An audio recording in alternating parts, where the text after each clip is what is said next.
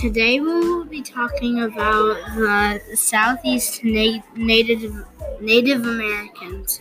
First, we will talk about the clothing. The Cherokees wore animal skins, and then most of the tribes also wore moccasins. Then we will talk about the geographic features and homes. Wigwams made out of birch bark, made out of, and then longhouses made out of tree bark. The wigwams were like teepees. Longhouses were like longhouses, I guess. Tools and weapons. Dugout. They had dugout canoes, spears, arrows, and animal traps.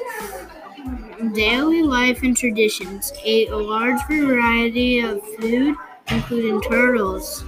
They worshipped deer gods and corn gods. They used turtle shells for oh yeah, arts, crafts, music, and storytelling. They used turtle shells for shakers, and they had lots of totem poles.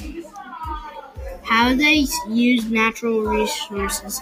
They used ponds for fishing, animal woods for hunting, and plains for farming.